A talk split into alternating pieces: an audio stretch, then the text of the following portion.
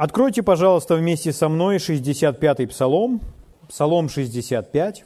С 10 стиха читаю вам.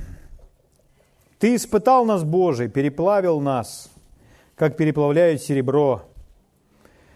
Ты вел нас в сеть, положил оковы на чресла наши, посадил человека на главу нашу.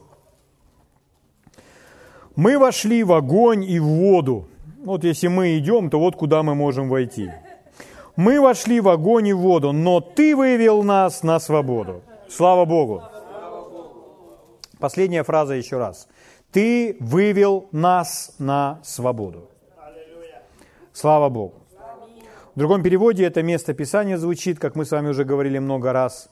Ты привел нас в богатое место, в место изобилия, в место полное добрых вещей и так далее.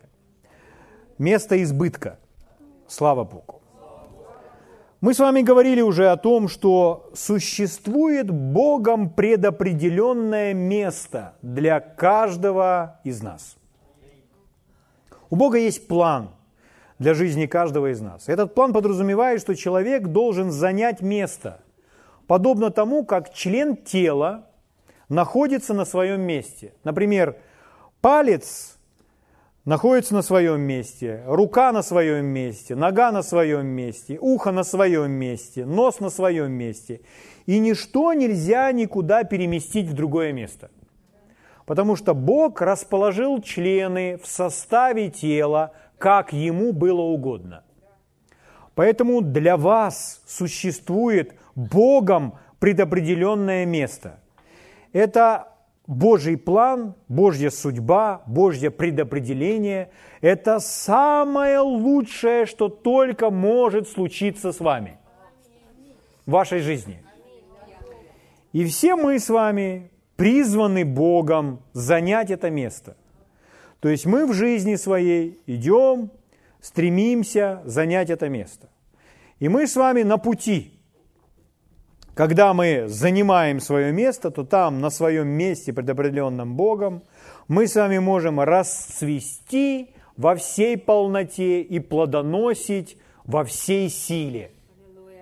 Если мы будем где-то в другом месте, этого с нами не случится. Так же, как посмотрите на лицо Земли, вы обнаружите, что определенные растения растут только в определенных регионах. Определенные животные могут обитать только в определенных регионах. И еще раз возвращаемся к телу. Каждый член в теле находится на своем месте. И безошибочно Нос там, где ему нужно быть, и рот там, где ему нужно быть. Глаза там, где им нужно быть, и пальцы там, где им нужно быть. Так устроил Бог. Мы смотрим друг на друга, и нам нравится, мы наслаждаемся друг другом, потому что мы все красивые. Слава Богу! Когда мы занимаем место, предопределенное на, для нас Богом, то это место является для нас местом наших соединений, взаимоотношений, связей с другими людьми.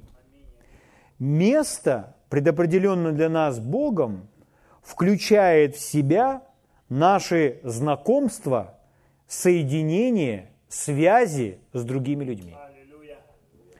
В теле Христовом мы с вами, имея эти связи, возрастаем в познании Бога. Если вы проанализируете всю свою жизнь во Христе, то вы обнаружите, что гораздо больше от Бога к вам пришло в жизнь через кого-то. Через разных людей. Через разных Божьих слуг. То есть Бог использовал кого-то, чтобы доставить это вам.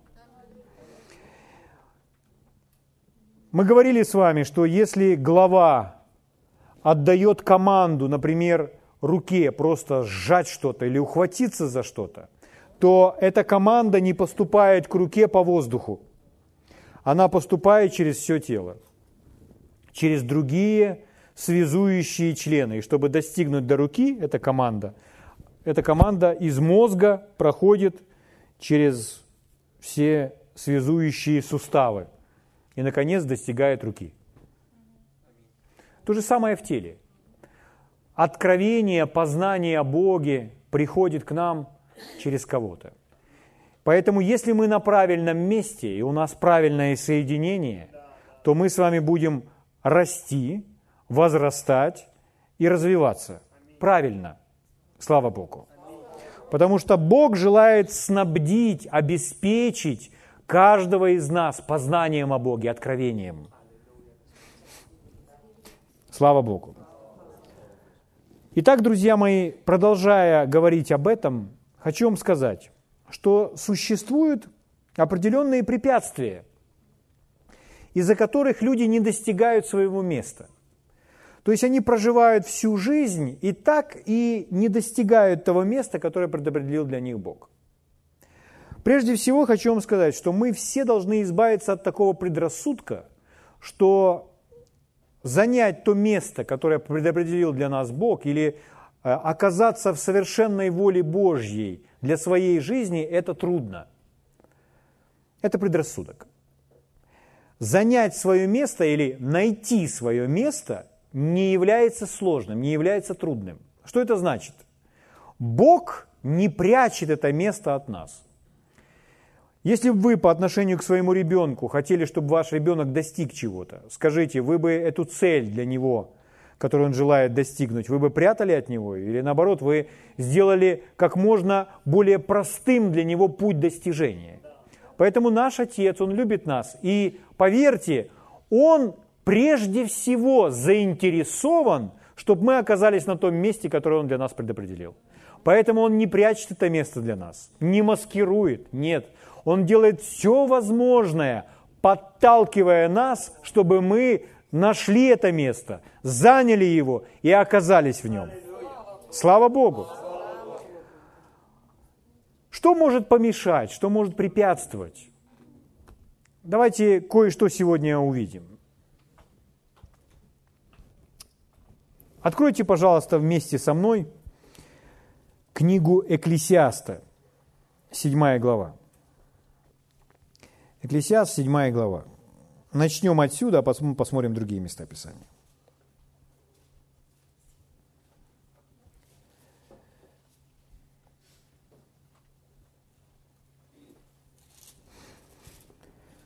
Экклесиаст, 7 глава, я прочитаю вам один, 10 стих. «Не говори». Ну, когда Слово Божье начинает, обращаясь к нам, говорить «не говори», то мы с вами должны помнить, понять, что э, Господь желает научить нас властвовать над своим языком, чего нам говорить не стоит. Итак, что Он говорит нам не говорить? Смотрите, не говори. Не говори от чего это прежние дни были лучше нынешних? Вы слышите, как это звучит? Вот раньше было хорошо. Вот помню, было время во времена Советского Союза. В магазинах было то-то, и хлеб стоил столько-то, друзья мои. А. Вот как раз об этом здесь и написано. Здесь написано о человеке, который оглядывается назад, который в своих мыслях и в своем сердце живет в прошлом. Он говорит, раньше было лучше. Помните, как евреи говорили? Евреи пришли, в, оказались в пустыне, но пустыня – это промежуточный этап. Правда? То есть пустыню нужно было просто пройти, это мостик. А затем их ждет обетованная земля, где течет молоко и мед. Ну так ведь? А что они говорили? Они в пустыне начали роптать на Бога, на Моисея и говорить, о, лучше у нас в Египте было то, мы там ели то-то, спали на своей постели, пили воду, у нас были там дома и так далее земля, которую мы возделывали. А здесь надо опротивила нам эта пища с небес. И сколько можно ходить, и где вода, и сколько можно в этих шатрах, и так далее. Что случилось? Скажите, это Богу понравилось? нет, Богу это не нравится. Когда человек так говорит, Бога это раздражает. Поэтому он говорит, не говорите. Дух Святой через проповедника Экклесиаста нам говорит, не говорите, что раньше было лучше. Дальше сказано, потому что не от мудрости ты спрашиваешь об этом. Не от мудрости ты спрашиваешь об этом. То есть, если не от мудрости, то значит от глупости. То есть эти слова от глупости. Человек говорит, ну почему вот тогда, вот тогда было хорошо, вот тогда было так-то. Поймите, э, жить своим умом в прошлом никогда не является правильным. Почему? Потому что прошлое не вернуть. Про, прошлое не вернуть, потому что уже все изменилось. Времена изменились, вы изменились. Те, кто были с вами в прошлом, уже изменились. Те времена не вернуть. Нужно смотреть вперед, развернуться, в другом направлении смотреть и идти вперед, а не сидеть в своих мыслях в прошлом, даже если в прошлом году. В прошлом году было лучше, а вот сейчас, да нет, идите вперед, слава Богу, вместе с Богом. Библия говорит, что стезя праведного, как светило лучезарного, светлее и светлее с каждым днем – то есть, когда человек идет с Богом, то для него становится все светлее, светлее, светлее, все больше познания и больше. И он имеет разные этапы в своей жизни. Бывают непростые. Но он преодолевает, он все это проходит. Но является ошибкой оглядываться назад, смотреть назад, сидеть в прошлом, в своих воспоминаниях и думать, что тогда-то было хорошо, а сейчас плохо. Это не является правильным. Согласно книге Экклесиаста, это вообще глупо. Угу. Помните, как говорил Иисус? Давайте мы откроем это местописание. Евангелие от Луки, 9 глава. Ведь это наш великий учитель. Евангелие от Луки, 9 глава.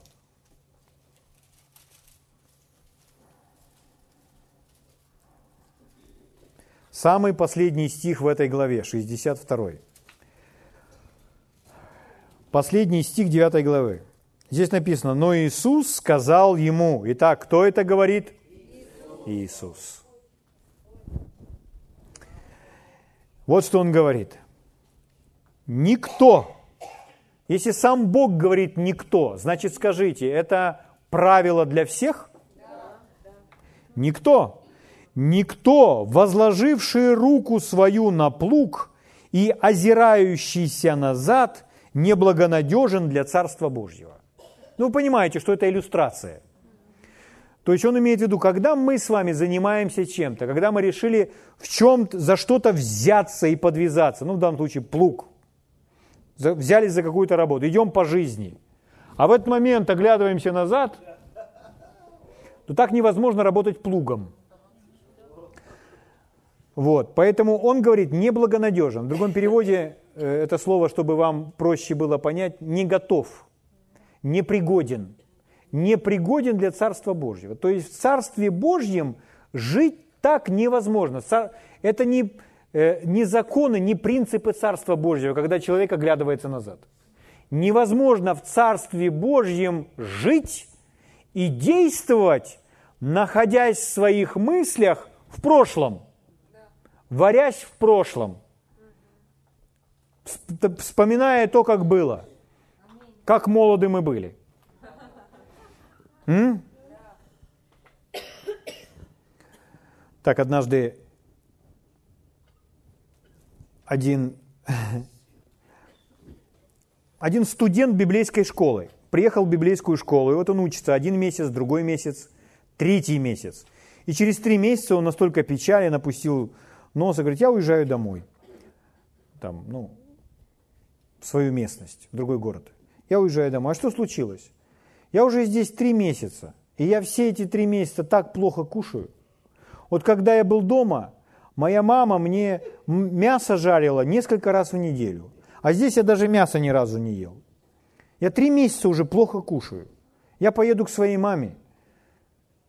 Взрослый человек, молодой человек. Но он оказался в искушении, вспоминая о том, как было там с мамой, и как плохо здесь. Но жизнь меняется, нужно взрослеть, нужно в чем-то развиваться. Но мы с вами живем в такое время, когда человек, он, если не комфортно, то он бросает, то он оставляет. Но нам нужно научиться все равно преодолевать трудности, чтобы чего-то достигнуть. И если человек приехал в школу, в которой более напряженный график, то там нужно затянуть поясок и сделать что-то со своей жизнью. И сюда, мы приехали в эту местность для того, чтобы учиться, прежде всего, а не чтобы кушать хорошо. Ну так ведь? Слава Богу. Поэтому не нужно поддаваться этому искушению. Вот, я помню, было когда-то. Угу. У нас есть очень яркий пример. Жена Лота. Жена Лота потеряла все. Почему? Она... Им было сказано так. Когда выйдете из этих городов, которые уничтожит Бог, будете идти, не оглядывайтесь. Не оглядывайтесь назад. В каком случае человек оглядывается вообще, когда человек смотрит назад? Когда его сердце, его мысли остаются там. Поэтому можно так сказать. То, что случилось с женой Лота, вы знаете, она оглянулась и превратилась в соляной столб. Она в своем сердце, в своих, своих мыслях не последовала за Господом она в своем сердце и в своих мыслях, она осталась там. Можно сказать, ее просто за руку тянули оттуда. А она всячески оглядывалась назад, потому что своей душою она осталась там. Когда вы в своей душе, в своем, в своем уме оглядываетесь назад или находитесь в прошлом, вы никуда не двигаетесь, вы не можете двигаться с Богом чтобы вам тронуться с места и пойти, нужно прекратить находиться в своем прошлом посредством своих мыслей и своих воспоминаний. Не нужно лежать и вспом... лежать на диване и вспоминать лучшие времена. Все самое лучшее у нас с вами еще впереди. Слава Богу. Да нет, я вспоминаю, когда мне было 22, а сейчас мне 93. Все самое лучшее у вас еще точно впереди. Слава Богу. В 22 вы были глупы, а в 93 вы мудры.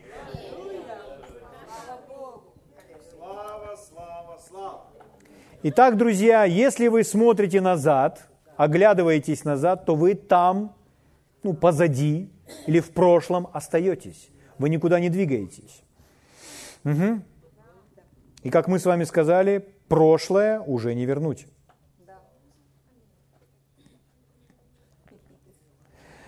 Слава Богу. Итак, из-за того, что человек в своем уме куда-то оглядывается, он порой из-за того, что там, где он оказался, вначале, может быть, нет того комфорта и того удобства, которое он имел раньше, потому что сейчас здесь процесс строительства, процесс созидания, то у человека наступает искушение бросить все, потому что он думает, а бывали времена и получше. Но, друзья мои, оставлять место, в которое нас ведет Бог, нельзя. Но многие люди из-за отсутствия комфорта – оставили то место, которое предопределил для них Бог. Они начинают идти в противоположном направлении. Так, например, однажды у одного служителя спросили, а у вас не возникает мыслей оставить служение? Серьезный вопрос, правда? Как бы вы ответили на этот вопрос? Проповедник которого спросили, он сказал, а я не позволяю себе об этом даже думать. Почему? Вспомните Еву. Ева, прежде чем вкусить запретный плод, она на него смотрела. Поэтому об этом нужно начать размышлять. Если вы начнете об этом размышлять, через некоторое время вы в этом уже окажетесь. Вас посещают мысли, а не развестись ли мне? Начинается все с этого. Не ходите даже на эту территорию. Даже не ходите. Потому что начинается все с того, что вы начинаете обдумывать эти варианты.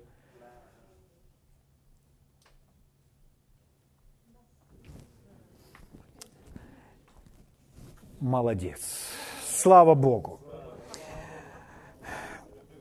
Потому что у Бога есть план, как может все наилучшим образом измениться. Не будем подражать Еве, которая смотрела на тот плод. Мы просто развернемся и скажем, а я даже не буду об этом думать. Я не буду своим умом там блудить, где-то гулять. Угу. Слава Богу. Итак, друзья мои, не оставлять. Не оставлять, даже если некомфортно. Не оставлять, даже если неудобно. Не оставлять из-за каких-либо мыслей, из-за каких-либо давлений, из-за того, что, может быть, не все получается так сразу, как хотелось бы, но не оставлять то место, в которое нас ведет Бог. Аминь. Слава Богу. Слава великому царю. Важнейшая составляющая, важнейший ключ, чтобы оказаться в Божьей судьбе, в своем месте, это верность. Вы знаете кое-что о верности, мы изучали с вами. Если говорить о верности, то Верность – это когда вы не бросаете и вы не сдаетесь. Если человек бросил, значит, он не проявил верности. Если человек сдался, значит, он не проявил верности. Чтобы оказаться в своем месте, необходимо проявить верность. Угу. Пару предложений, и я заканчиваю. Мы все с вами в своей жизни имеем призвание. Призвание – это то звание, в которое мы призваны. Мы все, у нас в сердце у всех звучит зов занять то место, которое для нас предопределил Бог. Некоторые из нас предназначены Богом в пятигранное служение, в одно из пяти.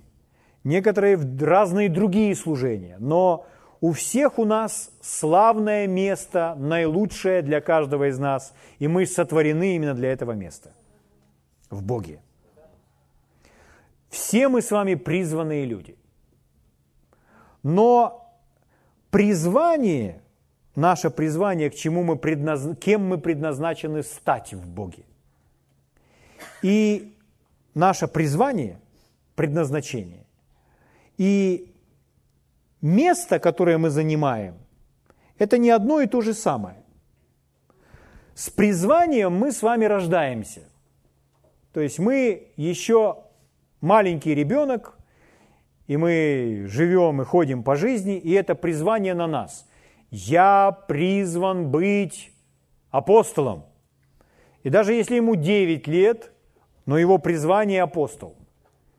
Но это не значит, что он находится в месте апостола. Чтобы оказаться в месте апостола, то ему необходимо проявить верность. То есть призван быть апостолом. Но чтобы занять свое место, чтобы в один из дней оказаться апостолом, действующим в том помазании, в котором предназначил Бог – то нужно проявить верность.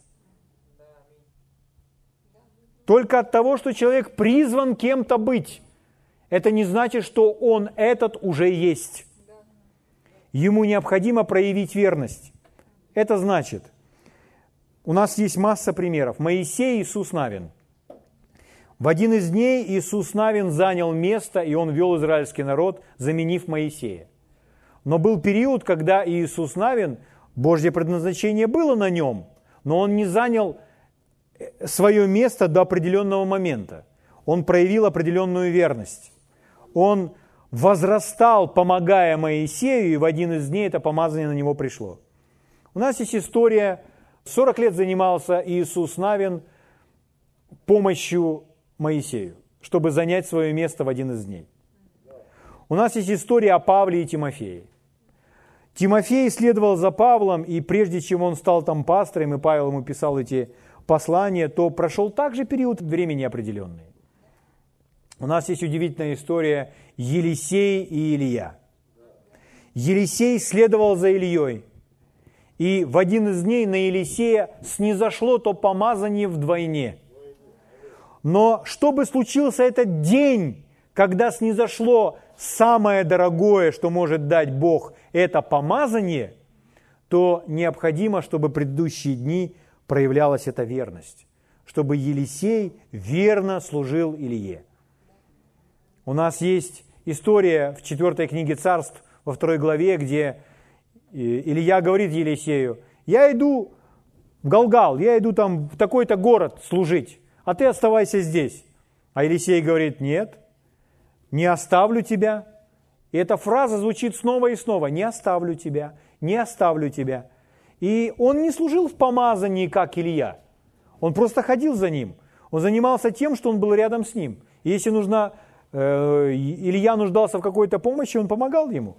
Если нужно было просто там подержать его одежду или там помочь ему подняться на камень там, или, и так далее, то он делал это. Он просто был рядом с ним, но он тут же тренировался. Потом он идет в другое место и говорит, я иду в другую местность, я иду за Иордан, а ты оставайся здесь. А он говорит, не оставлю тебя. И эта фраза звучит опять снова и снова. Жив Господь, не оставлю тебя, куда ты, туда и я пойду. И мы видим это в одном стихе, в следующем стихе, в следующем стихе, а потом наступает момент. И Илья говорит Елисею, чего ты хочешь, проси. И это уже говорит не Илья. Это говорит через него сам Бог. Но чтобы сам Бог вам сказал, чего ты хочешь, проси, то должны предшествовать вот эти вот моменты, когда человек проявляет верность. Когда он не бросает, скажите своему соседу, не бросать. Скажите своему соседу, не сдаваться. Бросить и сдаться, это значит не проявить верности. Верность – это не бросать, не сдаваться. Аминь. Слава Богу. И вот, друзья мои, не оставлю тебя. И он говорит, проси, чего хочешь. Хочу, чтобы помазание, чего хочу? Самое дорогое, самое ценное, помазание. Помазание.